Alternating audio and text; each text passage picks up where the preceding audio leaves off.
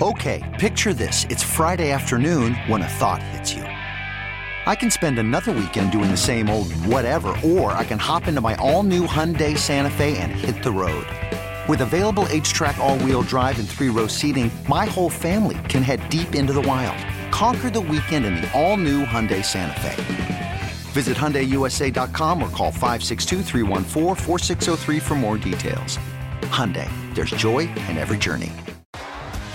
T-Mobile has invested billions to light up America's largest 5G network from big cities to small towns, including right here in yours. And great coverage is just the beginning. Right now, families and small businesses can save up to 20% versus AT&T and Verizon when they switch. Visit your local T-Mobile store today.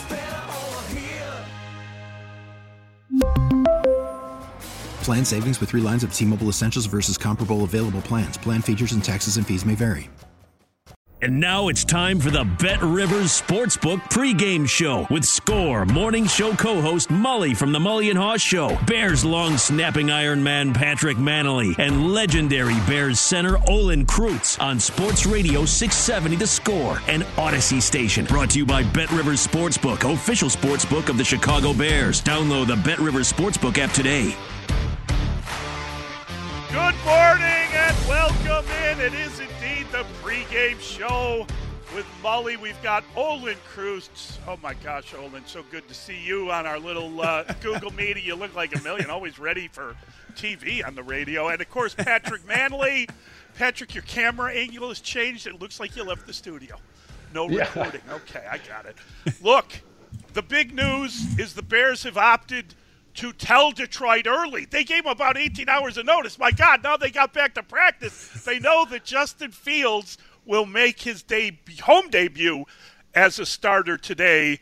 My question, guys, and good morning to everyone, but what's changed from last week? Matt Nagy is uh, very quiet about who the play caller is. Is is anything changed from the team that lined up in Cleveland? Good morning, Mully. Um, I would tell you how great you look, but I'd be lying, so I'm not going to do that. Better in Oh, person. oh no, No. the Zoom No. camera's always messing things up, man. Um, yeah, it was interesting all week, right, Mully? It just seemed like they didn't have a lot of answers up there at Halas Hall, and while we all kind of figured Fields would start uh, this week, they they kept it a secret, I guess that. Uh, when a defense gives up 31 points uh, a game, like the Lions defense does, you need all the advantages you can get. But it just seemed this week, Pat, that when you watch Coach Nagy's press conferences, that uh, he was looking for answers, man. That he didn't really know uh, what what question, what what his answers were, what his whys were. Is like he likes to talk about, and it just seems like maybe, and you can't blame him, Pat. Uh, you know, since 2018, since week 14 uh, when Coach Nagy calls plays, which is in 30 plus games, uh, they're averaging under 18 points a game. So his confidence is probably a little shaken there uh, for calling plays. And does my offense work? And why? Uh, all the frustration, Pat, wasn't the fact that the off and Mully that, that the offense looked so bad. It was the fact that it, it didn't look like it was designed for a guy who, coming out of Ohio State, said people said he held the ball too long in the pocket. Don't keep him in the pocket too long. Get him moving around, and they refuse to do that. Yeah, I just found it interesting when you've got to ask your your players for answers. You know, they have a team meeting and say, "Hey, what what can I do better?" You know, that, that to me says a lot about a coach that he is swimming. He doesn't know what's going on. That he's he's he's really looking for answers to uh, to the problems that are up there at Halas Hall. And you know, last week just seeing that game plan, we talked about it in the pregame that we expected to see something completely different, but we didn't. And I just think that's who Matt Nagy is. We will see if he can change this week to figure out a game plan to uh, match up with Justin Fields' skill set. But to me, this this is a Matt Nagy problem. You know, Justin Fields was drafted to be the franchise quarterback. His job is to make him the best quarterback he can be. This league is driven by the quarterbacks, and to me, Matt Nagy's not doing that. He is force feeding his offense on this team, and he and he's hurting them, and he's hurting himself. And uh, we'll see if they if they do make a change this week.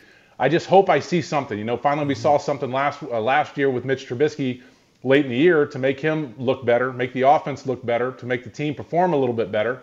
But let's see what they do today. If if they don't do something today that's I don't have to be well, Yes, it does have to be drastic compared to last week's game, but if they don't do something today to help Justin Fields, I think there is a big question mark with this coaching staff and the ownership uh, with the Chicago Bears. So we're going to play a bunch of tape, and we'll we'll listen to what everyone had to say during the week. But um, but it was really interesting because Nagy repeated a couple of. Uh, uh, of kind of weird thing. He did this whole word word salad thing on Wednesday, where he answered for uh, maybe a minute and a half, but he didn't really say anything, and he would not clarify who exactly is the play caller, whether it's him or it's Bill Lazor. Do either of you have any theory on who is calling the plays and why you wouldn't say who's calling the plays? Are you talking about this week? Who's going to call the plays? This week, yeah, flat this out, week. who's calling the plays?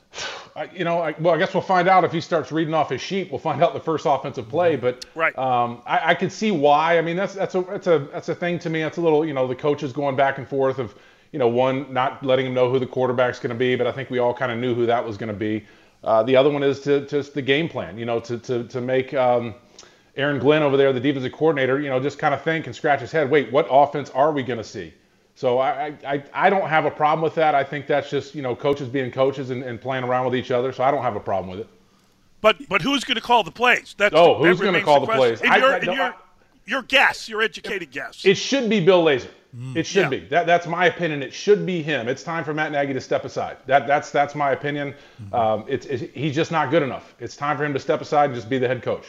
Educated guess, Mully. The word you're looking for is hypothesis. Anyway, Thank you. listen, Thank you. um, it's got to be Lazor. I, I don't I don't know if you talk about self evaluation. If you talk about healthy conversations, if you put up on a grease board like Pat knows and, and Mully, you know these coaches love their grease board. if you put up your stats and you sit in a room and say, Coach Coach Nagy, when we call plays, this is the results we get. Bill Lazor has to be the play caller. I think in the eight games he called plays last year, they averaged 25 points a game. Now, look, that was against the worst defenses in the league uh, the 32nd, the 31st, and the 30th in the Lions, the Jaguars, and the Texans. We all know that. And when they played Green Bay at the end of the year, uh, I think they scored 16, and then they scored nine against New Orleans in the playoffs. So, uh, Lazor didn't light the world on fire either, but this offense needs a change, and there's no way after last week, Coach Nagy going to this week again. I mean, if, if he took the play sheet out of his hand last year before the Minnesota game, uh, right before the bye week, Mully, I don't know how he doesn't do it this year with the way the offense has looked. Because look, even when they ran the ball really well against the Rams, they still only scored 14 points. Even when the offensive line played pretty good, this has been the cover for this offense for a long time. We don't run the ball, and we can't our offense line doesn't block well. Even when the offensive line block well, if you really study this offense over these last three or four years, even when they block well, even when they run the ball well, this offense continues to struggle scoring points. A- And I totally agree with that.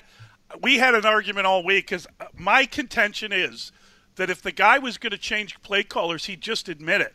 And the fact that he's hidden it means it's that it's going to be him. I don't. I don't think that there is any kind of. Um, I don't think there's any kind of benefit in terms of uh, holding one over on Detroit. I think he, he can't come out and say I'm going to keep play calling after what happened in Cleveland, and and it was like the worst. What was it? 1.1 yards, the worst, the second worst in a hundred years of offensive football in the NFL. How do you how do you come out and say? Well, everything's on the table, and we're going to see who, who's ready to be quarterback, and we're going to see who's going to call the plays. We're just going to keep that in house. If you do that, and and you continue to call plays, I think that the avalanche of criticism that we heard nationally everywhere would really pour down on the guy. So you say, well, we're going to keep it in house, we don't do anything.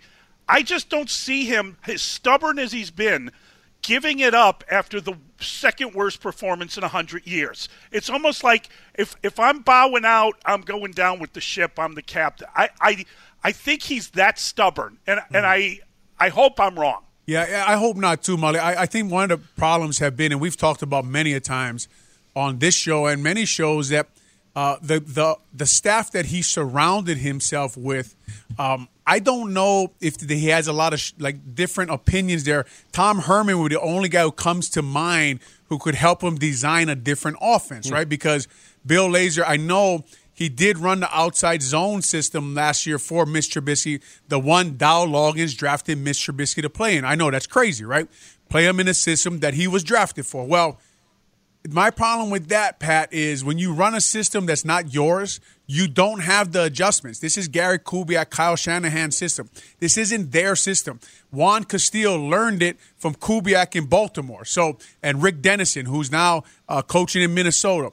My problem is you can try to change the whole scheme all of a sudden, but come the third quarter, which you see with this team, when the other team makes adjustments, they're they're just they're just a step behind. They, they, they can't put the ball in the end zone. They can't adjust to what the defense has already adjusted to because you don't have the answers to the questions. Hmm. Uh, Coach Nagy cannot continue to call plays. I know what you're saying, Mully. I, I know they didn't they didn't announce it. I don't know if they'll say it today, but I'll tell you right now, there, I don't in my mind. I don't think there's no way this man is that stubborn. If he says he is what he is when he's on the podium, that he has healthy conversations, that that they have that one of his strengths, he said, is being truthful, is being honest. Well, if he's being honest with himself, he is not calling plays today.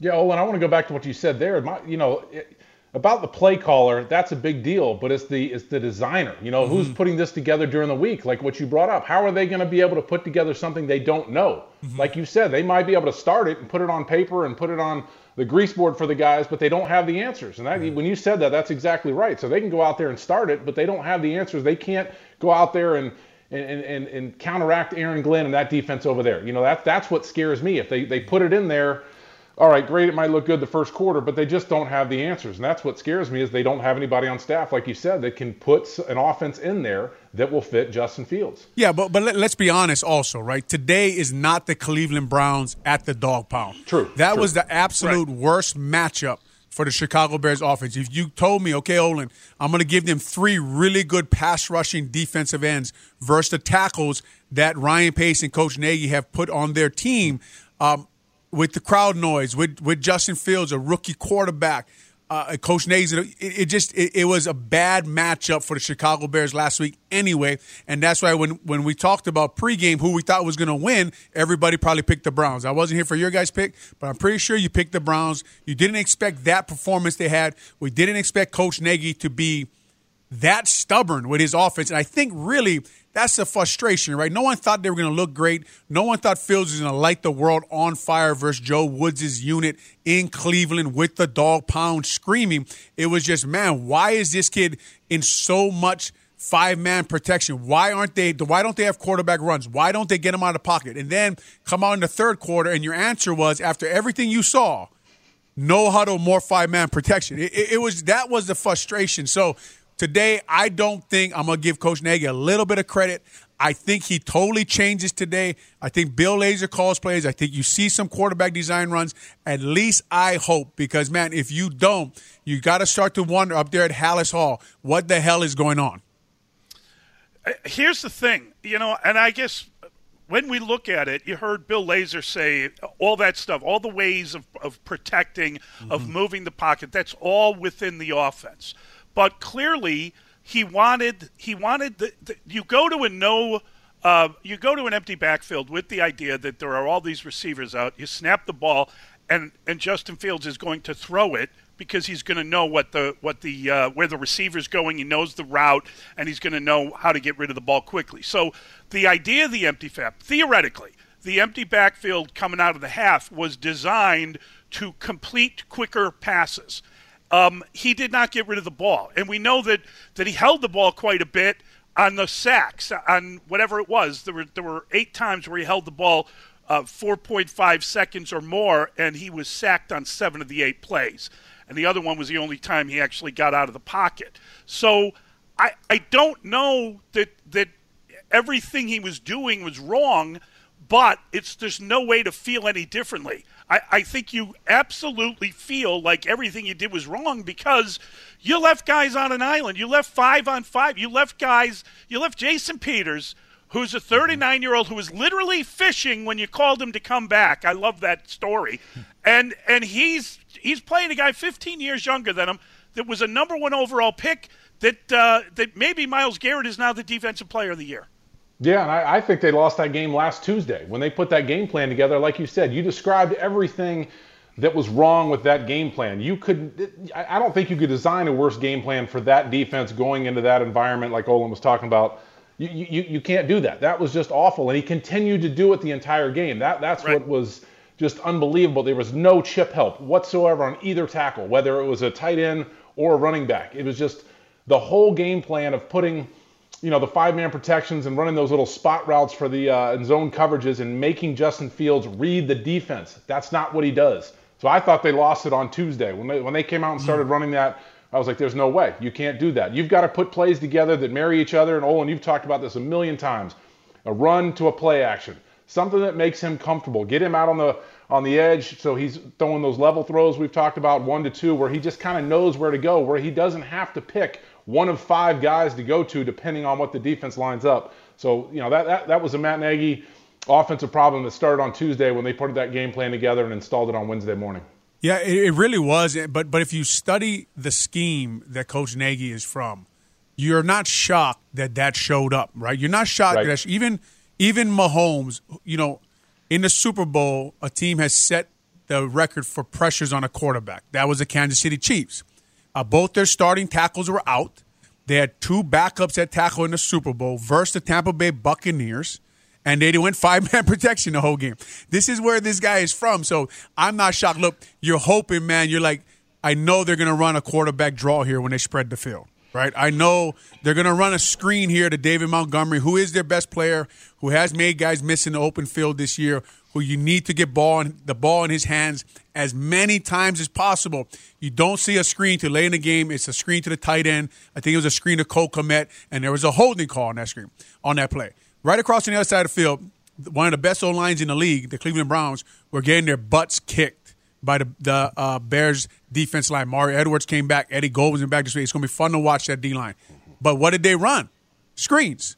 They threw a few screams, scream hunt, and they changed their scheme because their O line couldn't block anybody. Their O line, Mully, like you guys have pointed out, the Bears O line is the fifth lowest paid, in the, fourth lowest paid in the league. Yeah. What are the Browns? The Browns are pretty high up there, right? They they got Conklin, they got man, they got Bitonio, they got Wyatt Teller, they got JC. I mean, they got all these names. Jedrick Wills, uh, first round pick, starting at left tackle. They got all these names. When their O line can't block, they don't say, "Hey, you guys are supposed to be good. We're paying you all this money. Gonna leave you five on five. No, they give them help. They run screens. They run draws. They they chip. That these are just the things that when we talk about when you have too many guys who see the game from the pocket, they don't see the game at the line of scrimmage. They don't see the matchups. They don't see what's actually going on there, and they need more help in that area of the field. All right, we're going to shift gears. We're going to talk about the one change that is certain. Same quarterback. Will it be the same play caller? Well, at least there's a different opponent and a different venue. And we're going to bring in Dave Birkett of uh, of the Detroit Free Press, and we'll ask him how have the kneecap biters been doing? They've played a lot of close games. Dave Birkett will join us next on the pregame show. this team's going to be built on uh, we're going to kick you in the teeth, all right? And when you punch us back, we're going to smile at you. And when you knock us down, we're going to get up. And on the way up, we're going to bite a kneecap off, all right? And we're going to stand up. And then it's going to take two more shots to knock us down, all right? And on the way up, we're going to take your other kneecap and we're going to get up, and then it's going to take three shots to get us down. And when we do, we're going to take another hunk out of you. Before, before long, we're going to be the last one standing. All right, that's going to be the mentality. We're back with more of the Bet Rivers Sportsbook pregame show on Sports Radio 670 The Score with Mully, Patrick Mannelly, and Olin Kreutz. Brought to you by Bet Rivers Sportsbook, official sportsbook of the Chicago Bears. Download the Bet Rivers Sportsbook app today.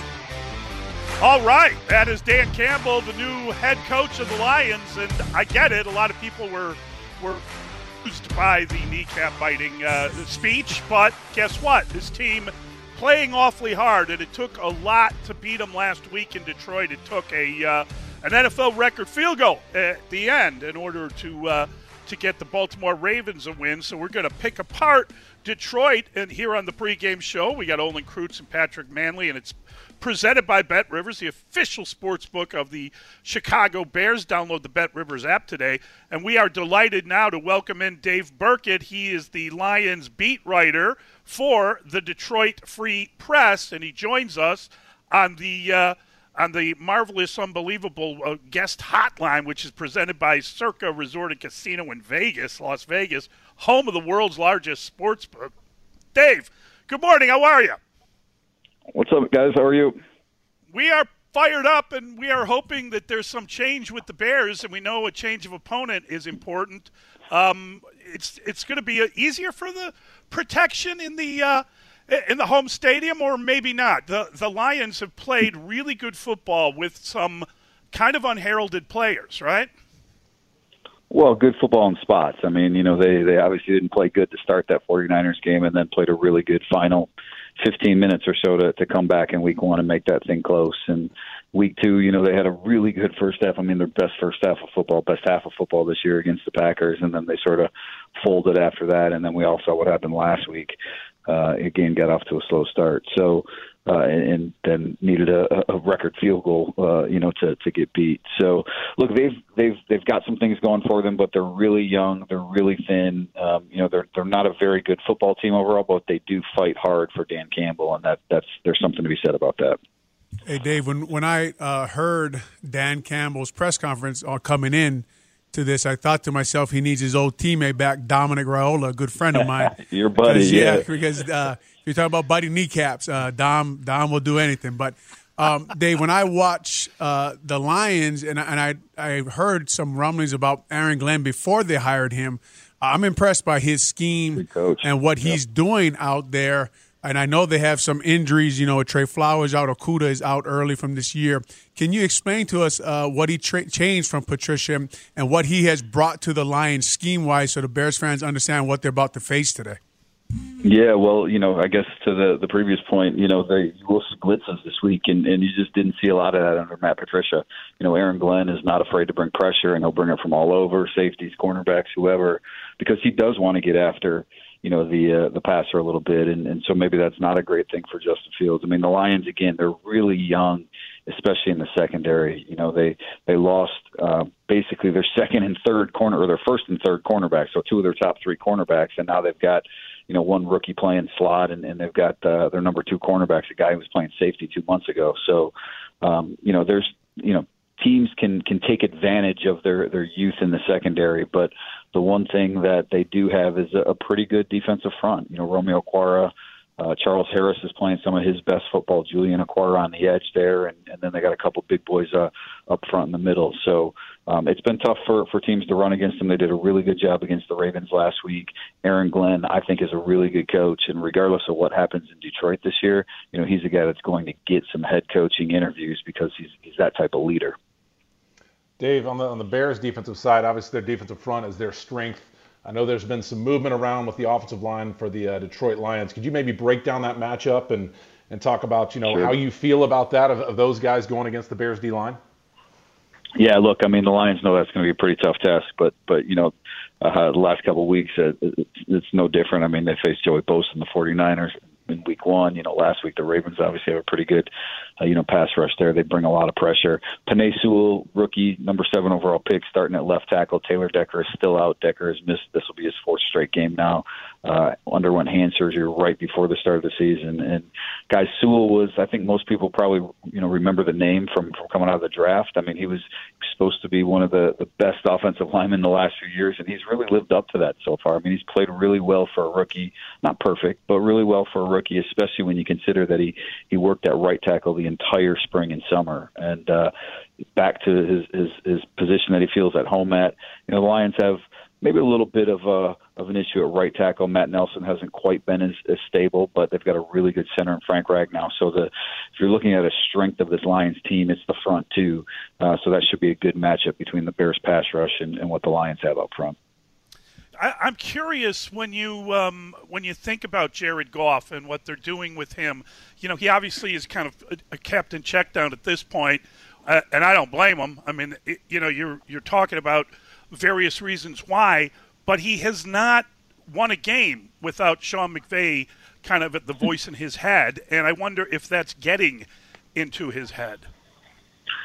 Yeah, no, I I don't think so. I mean, just you know, uh, look, you know, I think we all kind of you know realize what Jared Goff is, right? He's he's not going to be, um, you know, one of the the top handful of quarterbacks in the NFL, right? He's not Patrick Mahomes, he's not Josh Allen, you know, he's not not some of these guys, but he's also not the the worst option out there. You know, he's a caretaker, and um, the, that whole stat, you know, he went 0 7 as a rookie.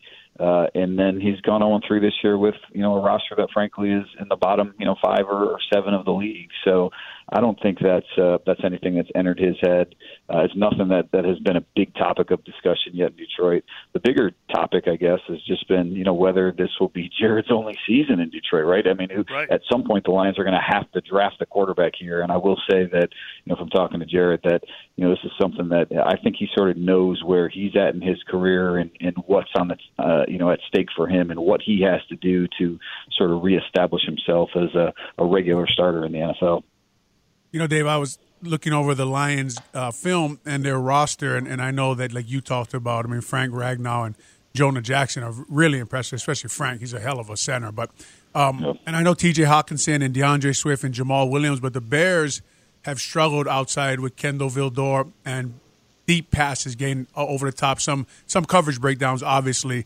Uh, looking at their wide receiver, who who could give them problems? Their wide receiver group, uh, who could beat them deep? Who should the Bears fans be watching today? Because not a lot of names that we know here. No one. I mean, you know, we talked about the Lions having a uh, their strength being the offensive line. Well, I mean, they just they don't have much in the receiving core. You know, their deep passing game has been frankly non-existent, and part of it is the receiving core. I mean, you know, they just don't have a lot there, and and part of it is Jared Goff and sort of his tendencies as a quarterback. You know, he I think he's he's second to last in the league right now in in air yards per attempt. You know, I mean, just some of those stats where he just doesn't throw the ball downfield. I don't know if it's he's he's not trusting his arms. You know, the. Or, you know, trusting his his receivers to to go up and and catch you know contested passes, or just um, you know the the fear of making mistakes. That's really what I think um, sort of precipitated the the downfall in LA. So you know he's been he's been kept in check down, and you know the Lions are without their number one receiver Tyrell Williams, who's on IR with a concussion. So um, you know they they've got a bunch of slot type receivers. Um, you know, Kalif Raymond and Amon-Ra St. Brown, who who do a lot of their damage underneath. Quintez Cephus is really the only guy that, you know, the big body on the outside, but you know he's not a burner. He's more of a bully out there, and so, uh, you know, I guess he could. Uh, you know, I'm sure the Lions will will try to get him the ball a little bit, but again, I wouldn't be too fearful of the Lions receiving core. Well, you They- talked about Captain Checkdown. Sorry, I got to follow up with this one. Captain Checkdown. You, uh, DeAndre Swift and Jamaal Williams, the two running backs here. I think they lead the uh, the NFL in most receiving yards. How good are these guys? Yeah, I mean, you know, the as much as the Lions struggle in their deep passing game, they do still have some weapons there, and that's the two running backs and T.J. Hockenson. And you know, Hockenson is a really good player, um, you know, Pro Bowl caliber tight end, obviously coming off a Pro Bowl season, and then Swift is really their, you know, he's the difference maker. You know, just a guy that when you get in space, um, you know, he can do a lot of damage. And I think that's a that's a, a matchup that people have been talking about a little bit this week or looking forward to was him against his old teammate Ro- Roquan Smith, and, and how much Smith will cover him, and um, just what he can do. You know, the Lions will play to, both of those running backs together at times, um, just trying to get mismatches on the field. And Swift and Hockenson are their two big mismatch players. Um, Dave, when we talk about this coaching staff, everybody on it is an NFL player, a former NFL player. Everyone's had a career. How has that affected the kind of motivational factor, practice structure? I mean, you know, we heard this week the Bears don't practice well. We heard this week that uh, they weren't motivated going into a game where they got blown out. Um, what what are you seeing that you would describe from Dan Campbell and his staff?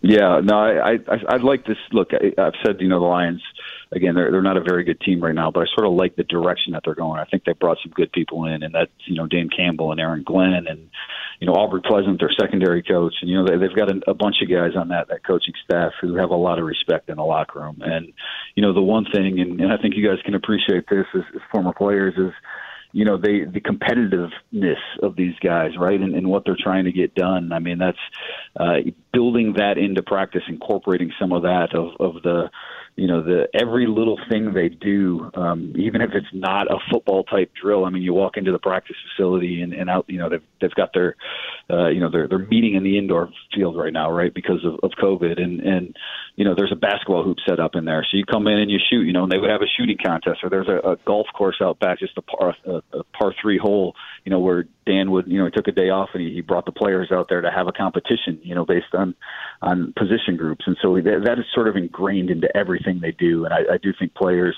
you know they appreciate the, that background and, and sort of the positions that those coaches have put them in on the field. Hey, Dave, what what uh, day of the week uh, do Dan Campbell and Chris Spielman with chew in their mouth compete at the bench press? you know, uh, Dan. Somebody asked Dan about that before, and he said uh, he said uh, you know that that he he might look like he can still get after, but but he's not the, the the warrior in the weight room that he used to be. But I'll tell you what, somebody told me a story one time about Spielman, you know, as a player, where he was you know, he was doing his his workout at 6 a.m. or whatever it was, and some young guy wanted to, you know, come with him, and he, he tagged along, and and the young guy at some point, you know, throwing up in the corner, and Chris finishes the set, and he's like, "You're up, get up, let's," you know, start yelling at the guy. So that's just, that's just the type of guys that they have for sure. For sure. Dave, I got, I got one more question for you. It's about last week's game. That when the clock ran out, you know, it should have been a 71-yard field goal. What was the NFL's explanation of why the you know it wasn't called you know a delay game? Yeah. Well, they they they wouldn't speak publicly about it. You know, they they do the pool report, and those Mm-hmm. guys are all trained to, to say nothing, and, and that's essentially what they did. And they didn't respond to media inquiries. And but you know what they told Dan Campbell, at least uh, what what Dan had said was was they said that's a subjective call. You know, the, the the delay of game penalty, which it really isn't subjective, right? It hits double zero. There's time is is not subjective, but we all know how they call that. That you you sort of have a little grace period, and so um, as as as heartbreaking as that was, I guess, for Lions fans, and as much as a kick in the teeth that was for for players, you know, Dan's message this week was, "Hey, get over it. You know what? This happens every week in the NFL to to teams good and bad. And when they were in New Orleans, you know, they had their share of calls go against them, and they still won a lot of games. So it's up to the Lions to do that themselves." All right, we'll uh, we'll let you go, Dave. But who did you pick? Tell us uh, what you told the fine readers in Detroit. Yeah, I, you know, I think it's a coin flip game. I mean, I, I did pick the Lions to win this one just based on, you know, some of the, the quarterback issues, I guess, in Chicago. But honestly, this one wouldn't surprise me either way. I do expect Justin Fields to be a little bit better, you know, second start, but I think the Lions have played better for longer stretches of time, and that's why I picked them by a field goal.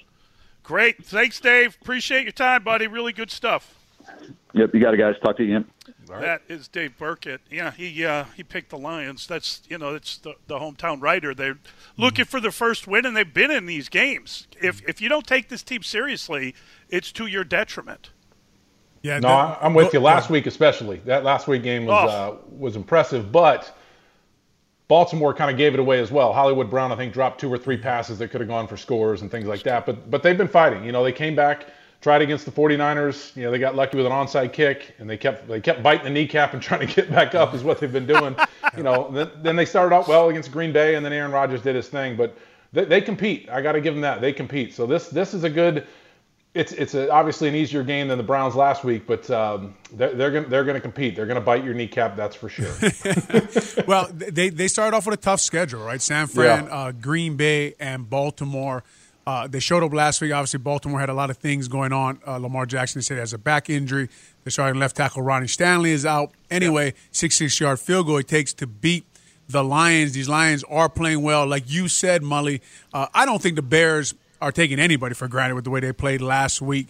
Obviously, we know. I'm sure we'll get into a little bit more, but we know how the Chicago Bears have to win football games this year. Uh, hopefully, we see a little bit of that today at Soldier Field. But uh, these Lions, even with all their injuries, uh, last week showed up and looked pretty damn good uh, playing against the Baltimore Ravens, who a lot of people uh, have in the playoffs this year. So this is their first game. If you're the Lions, that you turn the film on, like you know Dave just said, and I've been listening to a lot of Lions writers this week. You turn the film on, and you say, "Look, uh, we have a real chance to win this game." Yeah, this should be one. Who knows? Um, want to talk about practice making perfect, and, and what we heard from Bill Lazor during the week. We'll uh, we'll get into the Bears' practice and whether that's going to show up uh, uh, differently.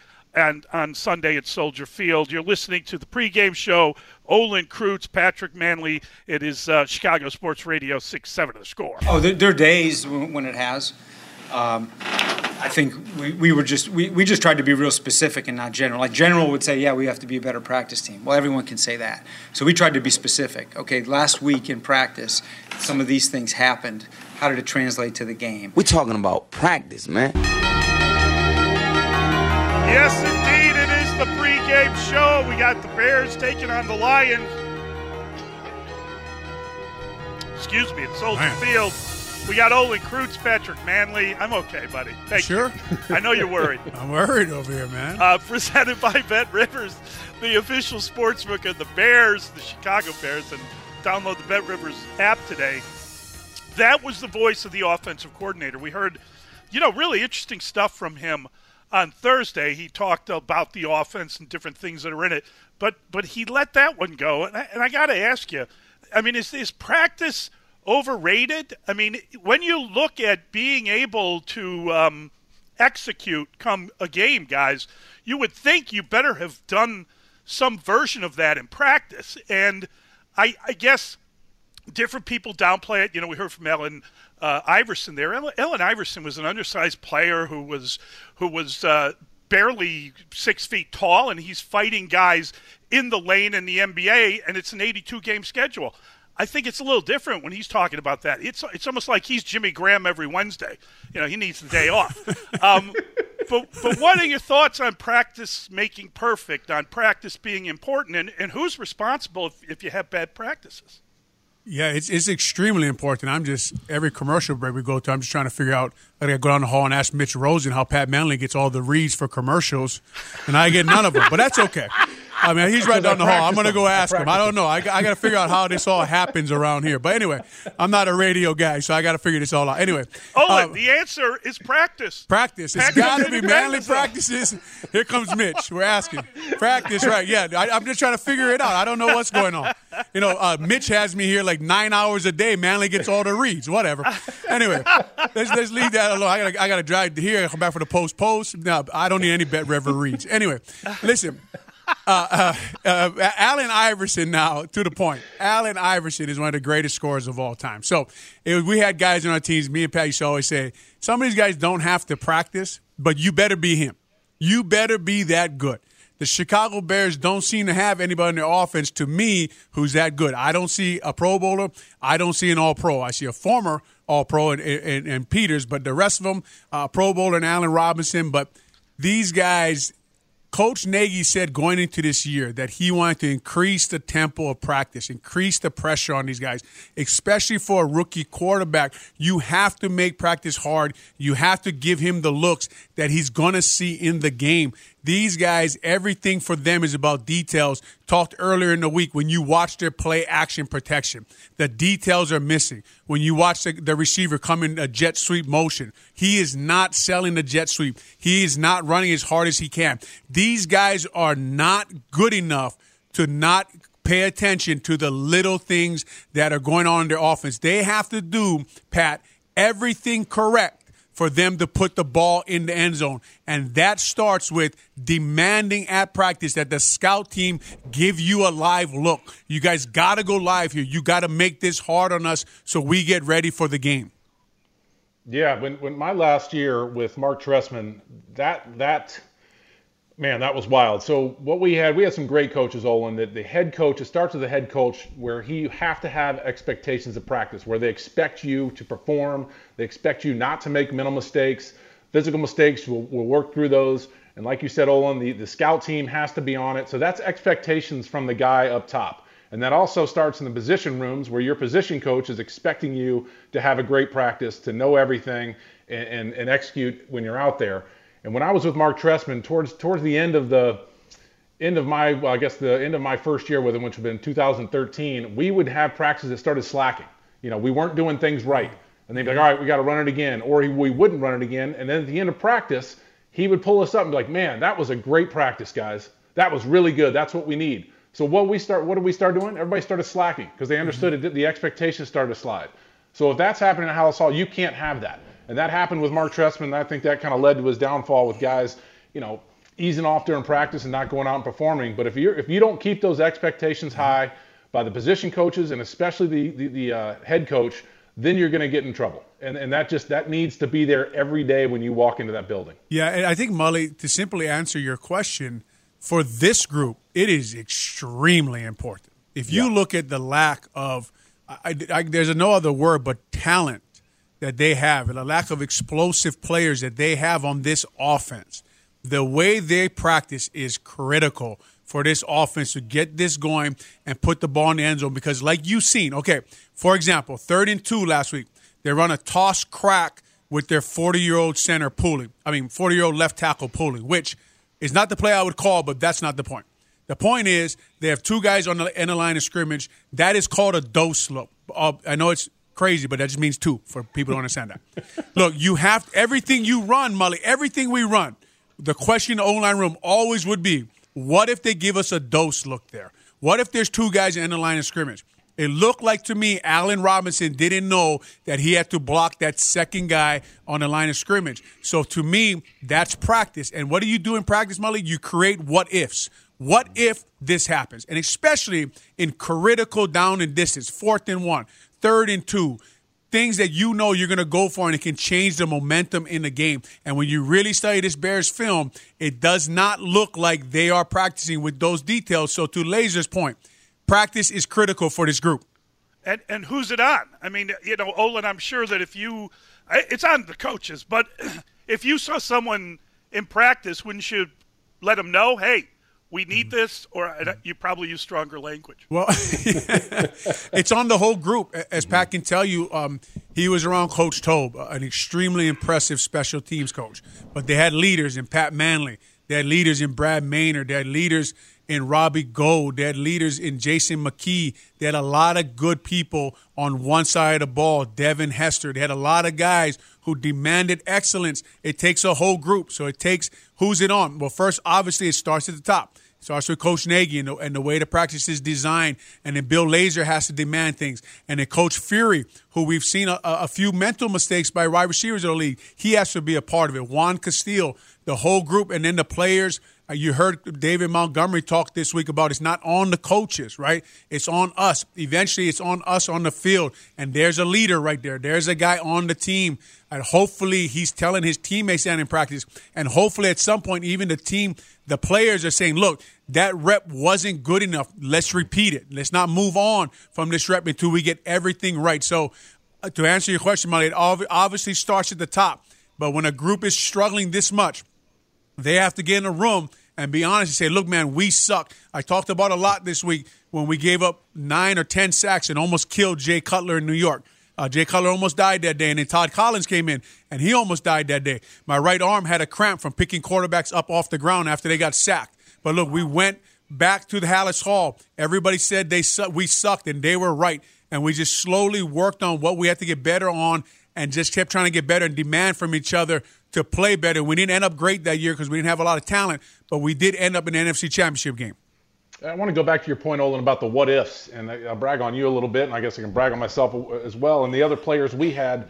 That you would bring people into the meeting room if you saw something on tape, and you'd be like, "Hey, man, come in here. I saw this six weeks ago when when the Lions were playing the Packers. So this is a what if situation. We need to be ready for this critical third down call the coach has in there make sure you're ready for this. You know, because most of the time coaches what they go back four or five games, and that's what they they game plan right. off of. But I think the good players, Olin, you and I, I would go way back and just try to find as much stuff as I could of, of coaches that maybe played against me or or tried to have punt rushes against me, and I would find the what ifs and bring guys in or bring my iPad to them towards the end of my career and say, hey, look, check this out. This could happen. Be ready for this. And that's that's that's on the player as well. And yes, it starts up top, but once you have a locker room that is willing to do that and take care of each other, that that's when it's that's when it's pretty impressive, and, and you can take care of all those what ifs and the dose look you were talking about. Olin. Right, right, and, and I, I, and I think sorry, Mully, I, but I think that you heard uh, Joe Burrow, a good young quarterback over there in Cincinnati, talk about that a little bit this week. Right, he talked about a little bit about studying the Jaguars defense corner background, knowing mm-hmm. he was from Baltimore, knowing that he was a Don Wink Martindale guy. Just from that, kind of knowing what the guy would do in a situation. And if you look at when you talk about leadership, I mean, look what the Bears defense did to the Bengals. The Bengals came back the next week, beat the Steelers, and then they beat the Jaguars. So you know they have good leadership on the player side in that building because look, we played terrible. This is what's going to happen. We had four takeaways in four consecutive uh, possessions, but that's not going to break us. It just happens. Let's study film. Let's get better. And, and I just wanted to add that it is really difficult to hear a postseason news conference where you brag about the ability to come back from a six-game losing streak. This, I'm talking about George and Ted at various points. You kind of brag about how you're the envy of every team in the league because of the character that you show in the locker room.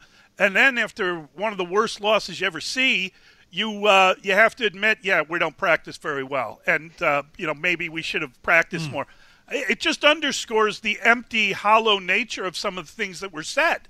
I don't think anybody's anybody in the league is sitting there saying, "Oh God, if only we had the character of the Bears locker room." I, I think these guys are deluding themselves.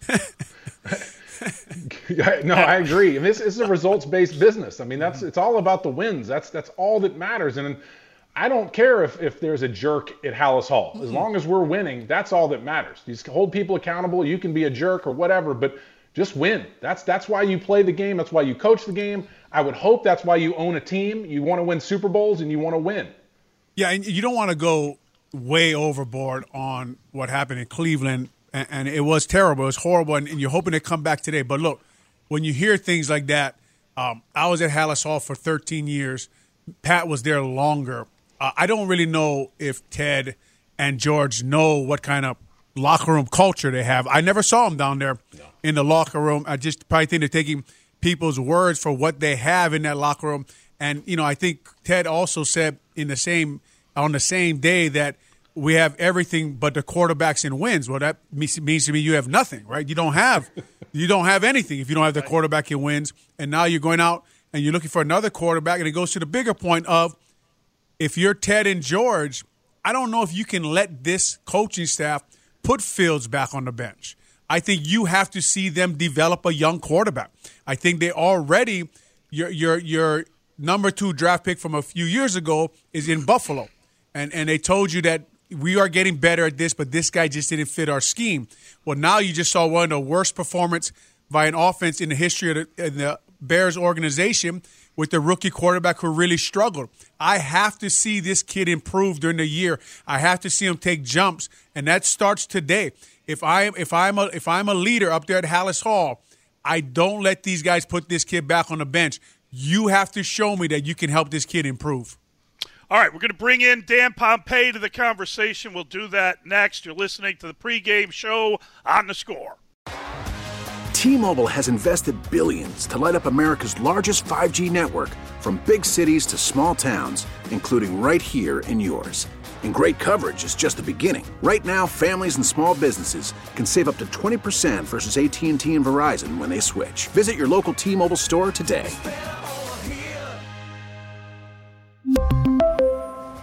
Plan savings with 3 lines of T-Mobile Essentials versus comparable available plans. Plan features and taxes and fees may vary. This episode is brought to you by Progressive Insurance. Whether you love true crime or comedy, celebrity interviews or news, you call the shots on what's in your podcast queue. And guess what? Now you can call them on your auto insurance too with the Name Your Price tool from Progressive. It works just the way it sounds. You tell Progressive how much you want to pay for car insurance, and they'll show you coverage options that fit your budget. Get your quote today at progressive.com to join the over 28 million drivers who trust Progressive. Progressive Casualty Insurance Company and Affiliates. Price and coverage match limited by state law. Okay, picture this. It's Friday afternoon when a thought hits you. I can spend another weekend doing the same old whatever, or I can hop into my all new Hyundai Santa Fe and hit the road. With available HTRAC, all wheel drive, and three row seating, my whole family can head deep into the wild Conquer the weekend in the all-new Hyundai Santa Fe. Visit HyundaiUSA.com or call 562 for more details. Hyundai, there's joy in every journey.